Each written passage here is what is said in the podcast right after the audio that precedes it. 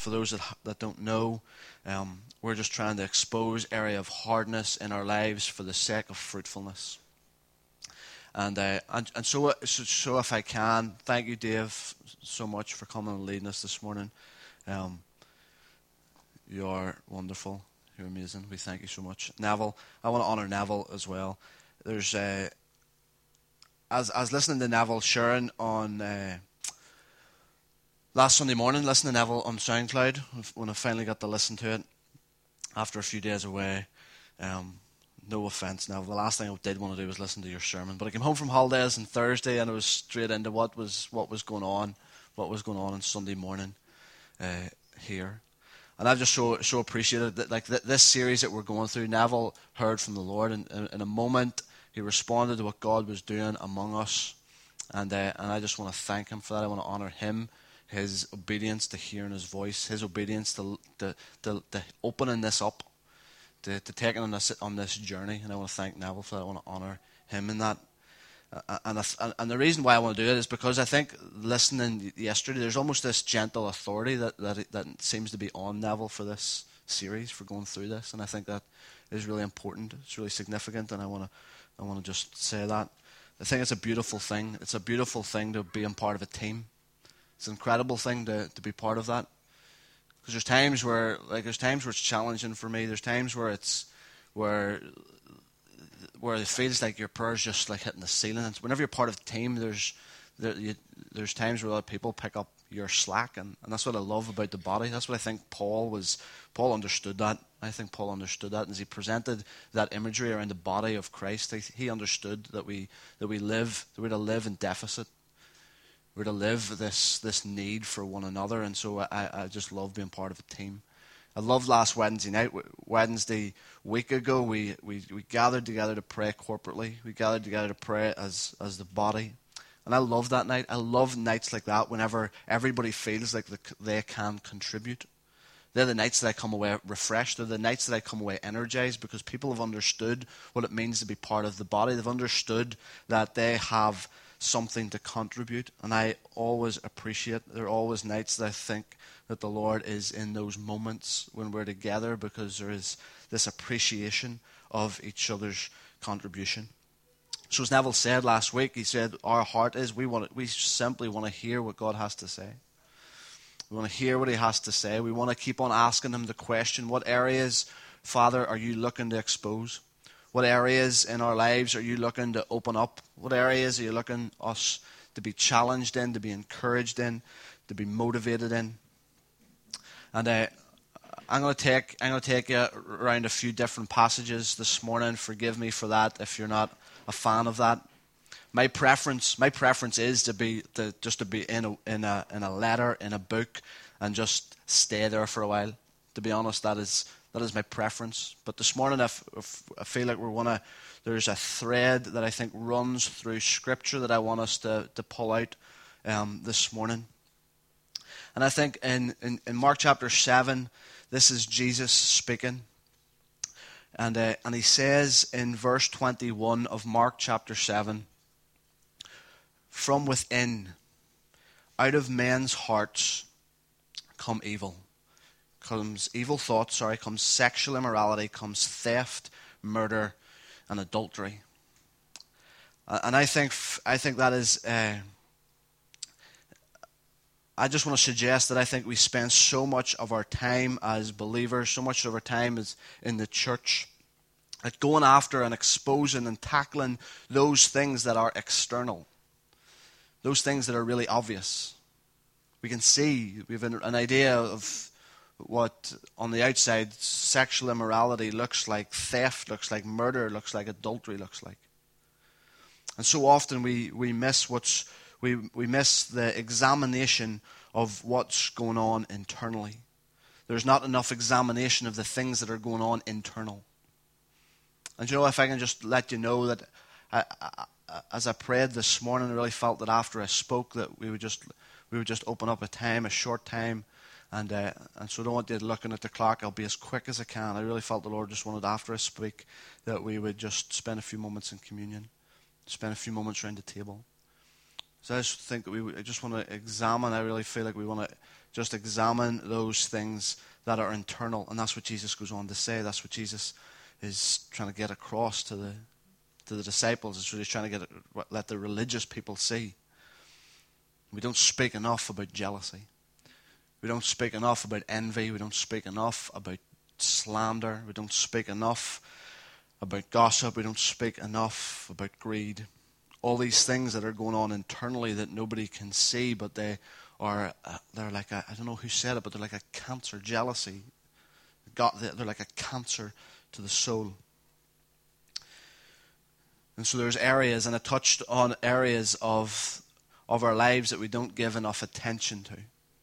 And this is one area that I want to talk about this morning. This is not an, this is not an easy word for me. This is, uh, this is one of these words that's really difficult, but I want to I want to bring it to a conclusion. I want us to have communion, and then I want to try and finish us off on a bit of a high. There's areas in our life where we don't give enough attention to. And as I shared my area of expertise a couple of weeks ago, I showed you my back garden and the, the thorns and the bristles and the everything is up now about here. Keeps on sneaking up. Not enough attention is given to the soil. And that's been the challenge for me as we've started this series. It's been this, this, this idea that there's not enough attention given to the heart, there's not enough attention given to the soil.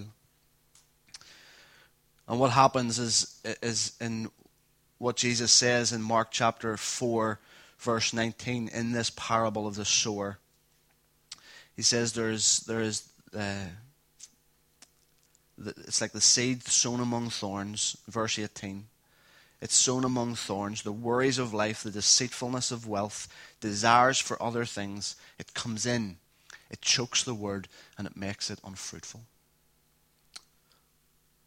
And there's something about reading that verse, it just it grips me every time. And, and the thought of us not giving attention, the thought of allowing the weeds to grow, the thorns to grow, that whenever the, the, the seed comes, it just chokes the word and it makes it unfruitful. It makes it unfruitful and no one wants to touch it. Like thorns are thorns are prickly, they're ugly, they're like nobody wants to stick their hand. Like I've, it's got too far now that I'm almost reluctant to stick my hand in to, to start ripping those things out. Those bad boys need ripped out, but I'm almost afraid now because I know if I, the minute I stick my hand in there, uh, thorns are going to all over me. I'm going to have cuts all over my arms. You're saying get a shovel. I don't have a shovel. If you want to lend me a shovel, that would be great. But it's almost it's, nobody wants to touch those areas where it's thorny, where it's prickly, where it's where it's uh, where it's really challenging. And I think that's one of these areas. I think jealousy is one of those areas we're almost afraid to touch. It's really prickly, it's really thorny, and I almost, I almost don't want to touch it because it's not going to be that easy. And so this morning, I want to take a bit of time and speak around this area of jealousy, speak around this area of comp- competitiveness, competition among the saints, about comparing ourselves to one another, about a need for recognition. And uh, we haven't intended to do this. I, I, know I was in First Samuel last couple of weeks ago. I know Neville shared a wee bit about um, Saul and David last week. And it's that character that I, it's that place that I want us to, to spend a few minutes in this morning. In First Samuel chapter 18. And as Neville rightly said, We've shared a bit about Saul, and Neville said last week that jealousy, we see jealousy rises up in the heart of Saul. And the, the, the, the, people of God, the children of Israel, have just had this incredible victory. David has slain Goliath, and everybody is on their way home from the victory, and they're singing, they're dancing, they're celebrating, they're rejoicing because there has been a victory for the people of God. There is time for celebration. Take, the, the people of God have taken back territory that belonged to them. The ground that the enemy tried to take, the, the, God's people have come. They've won victory. The, the enemy, the giant, has been slain, and they're taking back land, they're taking back ground, they're taking back territory that belonged to them. And they danced and they sang. And this is what they sang that got Saul so upset. Saul has slain thousands, but David has slain tens of thousands. Saul was very angry, we are told in chapter 18, verse 8. They have credited David with tens of thousands, but me with only thousands. And from that time on, Saul kept a jealous eye on David. This is, this is awful. Recognition, recognition was more important to Saul than the outcome. He was so upset that in all the celebration and all the rejoicing in the in the in the high of victory, he was got so upset because they credited David with more than they credited him. And I love David. David. David's an incredible character in the Bible. Of course, he's with flaws, as are many of us, maybe all of us. And uh, but I love David has already. He's even before the battle has been won. David has already acknowledged that the battle is the Lord's. Any credit that's going anywhere, it's going here. Any credit that's due, it's due to God. It's the Lord's. The battle is His. But in the life of Saul, the remaining part of his life in 1 Samuel, we see the, the ugliness of jealousy. We see ugliness. It blinds, it, it consumes our thoughts, it impairs judgment. It is the rest of Saul's life. It's, it's an ugly ending.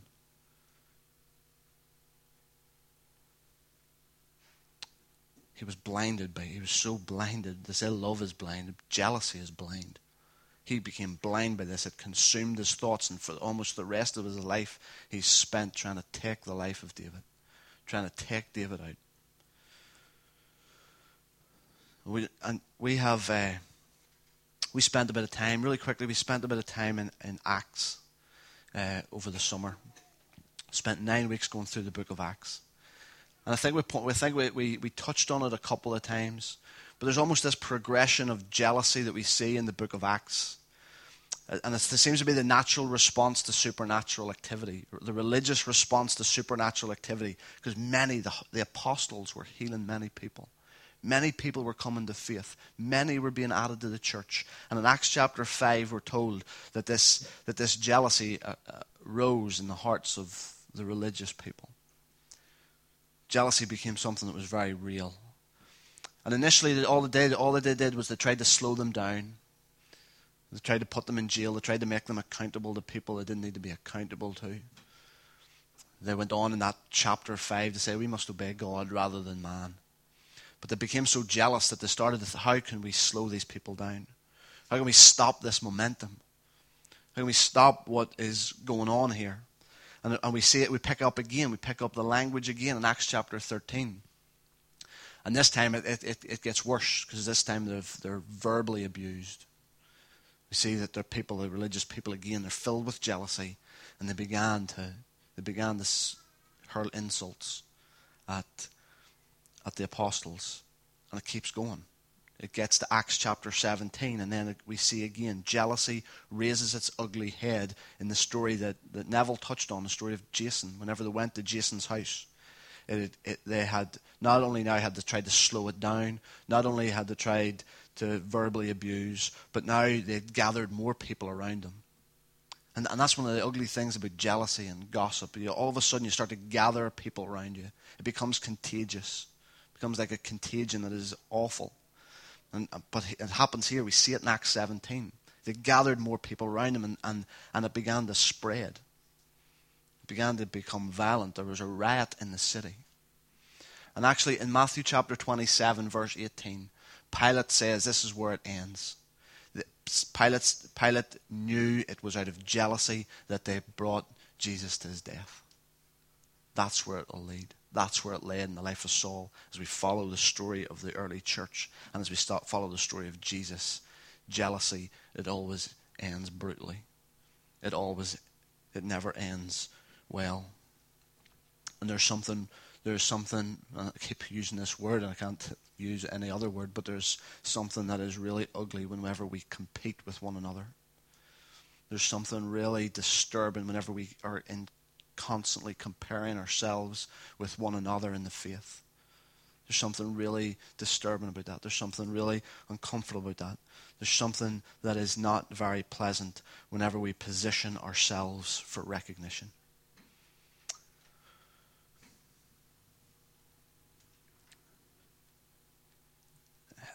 This the language around identity, around who we are. Language that we have used a lot here over the last couple of years. I think it's been a thread. Maybe we haven't specifically done a series on identity, but I think you'll find if you've been here long enough, it's been a thread that's went right through so much of what we've been saying here. The importance, the value of knowing who we are. The value, the importance of trusting that what he says about us is true. And for me, this is this is this this topic is unfortunately it's really real for me. See, the more I the more I understand who I am, the more I trust him that what he says about me is true, the less these things consume my thoughts. The less competition, the less comparing myself with other people consumes my thoughts the less having a need for approval, the less having a need for recognition, it less and less consumes my thoughts the more I understand who I am. The more I take hold, the more I trust that what He says about me, that what Father says about me is true. The more I recognize and understand my role as son, the more, the more you understand your role as sons and daughters, the less these thoughts consume, the less that they take over. And I say that because for me, over the last over the last wee while, I I've become really reluctant to, as I think about what we want to speak and what I want to share, I've become really reluctant to take you to a place where I haven't been. I find that really, I find that really challenging to do that, because other, because if we do that, then we're just we, we then we're just coming so I can present some information and you can know more stuff or you can have more knowledge. I'm not saying that I always manage to do that. But I've just been really desirous that I would, uh, as I stand to speak on a Sunday, that I would take you somewhere that I have been. And you know the the place where the places where I have been, the places where sometimes I allow my thoughts to go to, I can say with real confidence that jealousy is a symptom of insecurity jealousy, envy, this, this longing for com- competition, for comparing with one another, this need for recognition, it's all symptoms of insecurity. It's this struggle to accept who we are, this struggle to, to know how we have been gifted. It, it either leads to a hardened heart or it is already a sign of a hardened heart. There's this real battle to believe who you are, that who he says, what he says about you is true, you are struggling with a heart that is hardening. And, and you know why this is this is really this is really easy for me in some ways to talk about, really hard in other ways. Because I, I always know the condition of my heart based on some of this stuff. I'm always certain of the condition of my heart whenever these feelings arise within me of jealousy of competition, of comparing myself with what the church down the road is doing, or with the, the favor that is on somebody else, or the success that is going on in somebody else. I'm always know the condition of my heart based on when those feelings start to rise. Jealousy, competing, envy, it's what chokes the seed. It chokes the seed. It absolutely destroys it. It chokes it, it suffocates it, and it will never it will never be the right condition for fruitfulness. And we're after fruitfulness. Keep here in our hearts everything that we're saying here, even in this, is never to condemn. It's never to make you carry guilt. Because if that's the case, it's not from God. There is no condemnation in Jesus. And certainly, if there's no, no condemnation in him, there's no condemnation for me. We're not standing here to condemn. We're not standing here to make you feel guilty about these issues that we all battle with, that we all face. Our longing, the deep desire of our heart is that we would get to a place of fruitfulness, that we would expose the areas of hardness, that we would pull out the roots that are choking the seed because we want to be as fruitful as possible. We want to be as fruitful as He has intended us to be. Really quickly, I want to go through a few things that, that Paul talks about in his letters. Paul, I've just finished reading 1st and 2nd Corinthians, and my goodness, Paul had his work cut out with these guys. Like there is there is so much crazy going on in the church in Corinth that it is amazing that Paul opens the first two chapters of this letter with such beautiful words. The first two chapters of 1 Corinthians, if you haven't read them recently, go and read them. They're incredible, such beautiful words. And, uh, and so he knows, like, he, whenever he's writing this letter, he knows all that's going on. He knows the sexual immorality. He knows how they're treating the Lord's table. He knows how they're treating one another. And yet he still starts with this, this gentleness. He still starts with this. I want to thank God for you guys. I'm so grateful that I'm part of your lives. And every time I come to you, I just want to keep on preaching Jesus. I want to know nothing except Him and Him crucified. You know the thing. There's no one. There's no eye has seen. There's no ear has heard. There's no nobody has imagined the things that God has in store for those that love Him. He finishes off chapter 2 by saying, But we have the mind of Christ. He says that to these guys. In spite of all that they're doing, in spite of all the stuff that's taking place in this church, he's bringing such beautiful gospel truth. But he starts to address, he starts to address what's going on. He starts to address the root of the problem in 1 Corinthians chapter 3. And he goes for, brothers, I could not address you as spiritual but as worldly mere infants in Christ. Have a real shift here from this beautiful truth to him start to, to really need to address some of the things that are going on. His heart is not to condemn. Paul's heart is not to make these guys feel guilty. His heart is that they would get rid of those things that have hardened in their heart because he wants them to be fruitful. He's telling them that you're still worldly. You're not ready for solid food. You're just, I'm just going to have to keep on giving you this milk. Because while you're still acting in this way, we can't move on. Like we're just going to be stuck here. We're just going to have to stay in this same place because you're still acting in such a worldly way. And the question is, how, what, how is that being manifested? What does that look like? How is that worldliness being made visible? And he goes on to say in verse 3 because there is jealousy and quarreling among you. This is really important to Paul.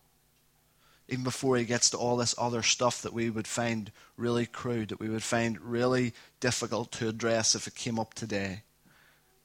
I barely even want to touch it. I barely even want to say that it's here in this letter. But it is. But before Paul even gets to all of that stuff, he's saying there is a problem there is a root to all of this.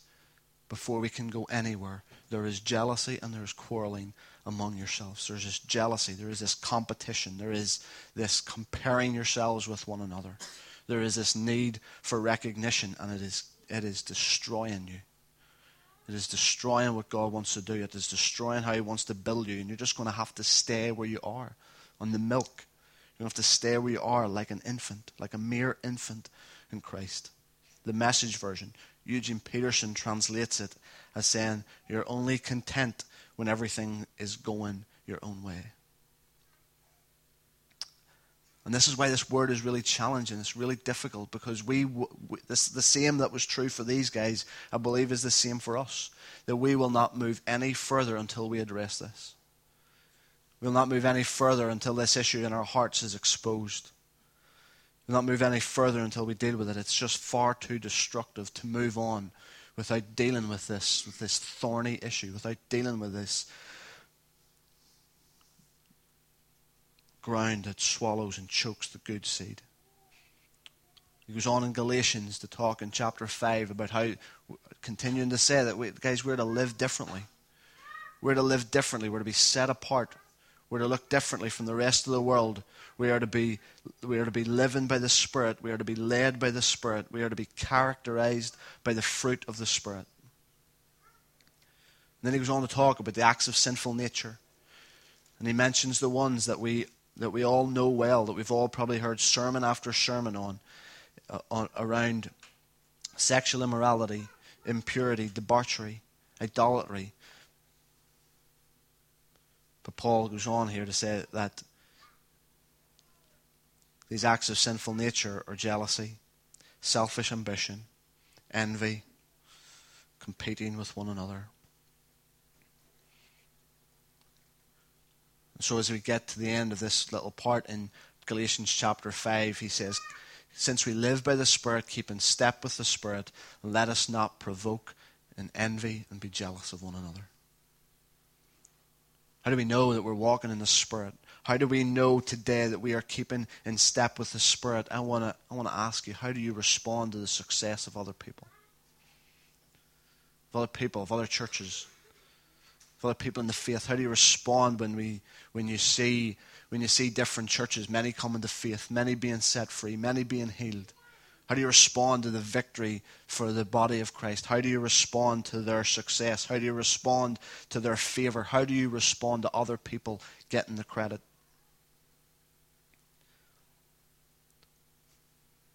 See a win for a win for Armagh Elim. Armagh Elim prayed a couple of weeks ago for little Tam, his daughter, Hannah.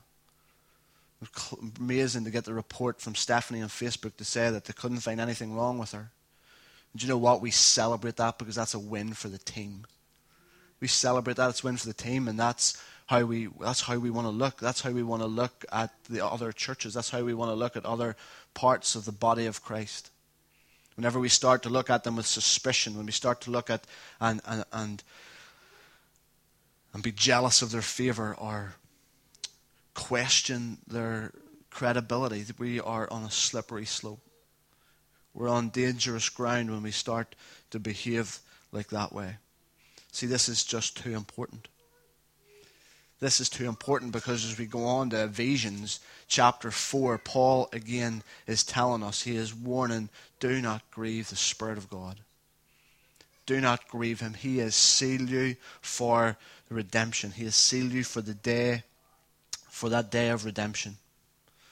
And you know, that this word grieve, I, like I'm, I'm not going to. I the English language is great. It's fine, but see the word grieve here. We are just missing the depth of that word, the, tr- the, the, the, the literal translation of that word grieve. We miss it in our English language. Like, this is deep, deep emotional pain. Like, this is an incredible depth of emotional pain. This is too important. It breaks Father's heart. He says, Don't grieve the Spirit of God. And then goes on to say that this is how you don't. Make sure that you get rid of all bitterness, Get rid of all jealousy. Get rid of all anger. Get rid of all slander.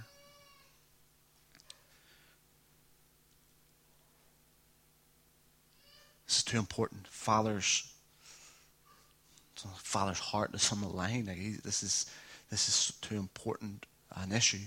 This is too important a condition of the heart for us to not deal with it, for not for us not to allow it to be exposed. And I love that, that, that, that kids don't have to compete. Like kids should never have to compete for father's attention. I came back home on Thursday and uh, I picked up the picked up Caleb, Eli, and Jada from uh, Margaret's house, and uh,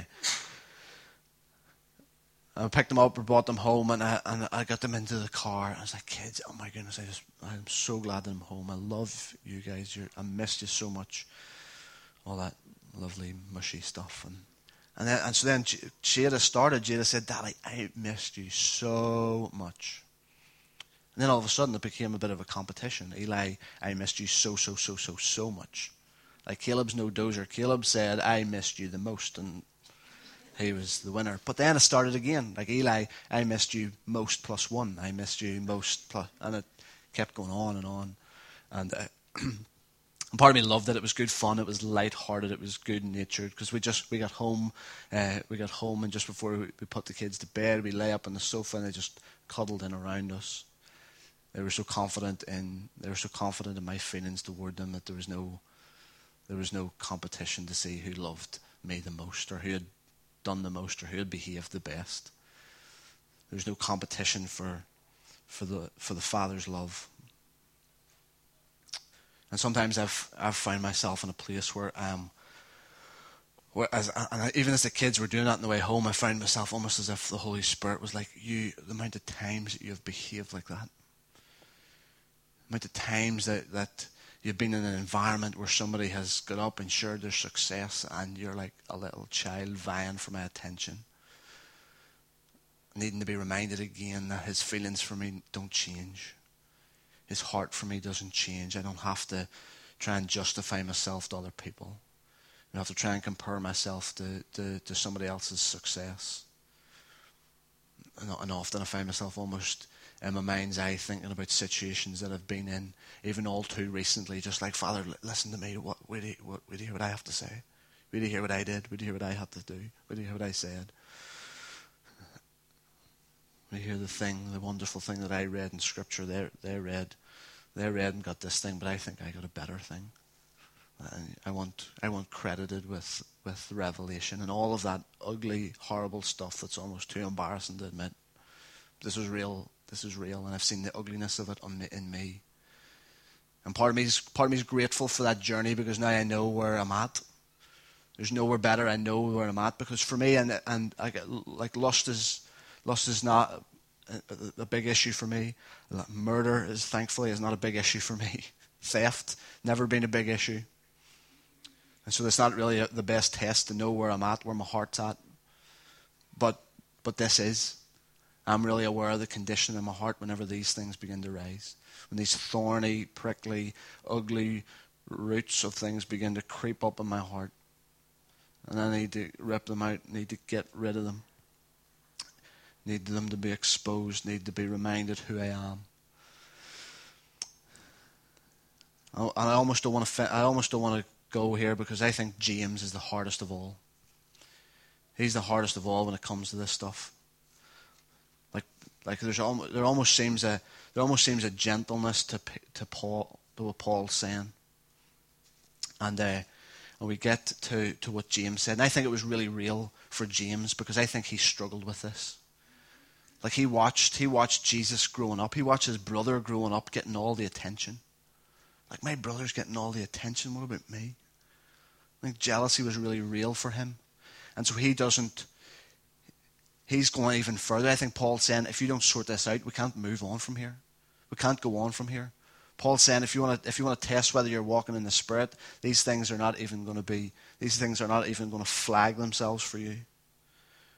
But James takes it even further. James is saying it's of the devil. Like, I almost don't want to go here. This is awful. Don't even look at you. But like, James is saying it's demonic. It's from the pits of hell.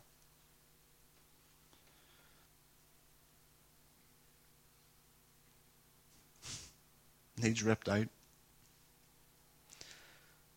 It's going to destroy the condition of your heart. It's going to block any potential, any chance of fruitfulness. It's going to choke any good seed.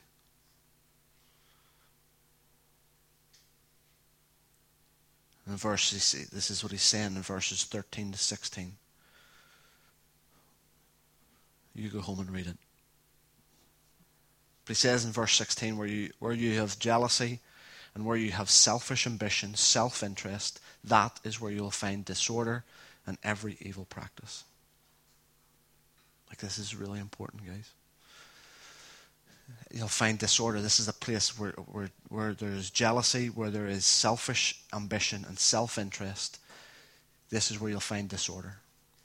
And even this word disorder, like, it doesn't sound too bad. It sounds like we could manage something here.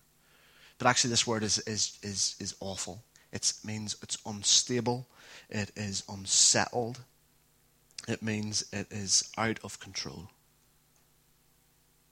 And that's what happens. It, it these the thoughts that we have, the feelings that we have towards brothers in Christ, these feelings that go out of control. It happened in the book of Acts. They ended up going out of control. They wanted to quieten them down. They wanted to slow them down. It ended up verbally threatening physical abuse. And so I'm not wanting to end this on a downer. I'm wanting to, I'm wanting us to, uh, I'm wanting Dave to come up and and just play while we while we give this give out the bread and the wine. Saving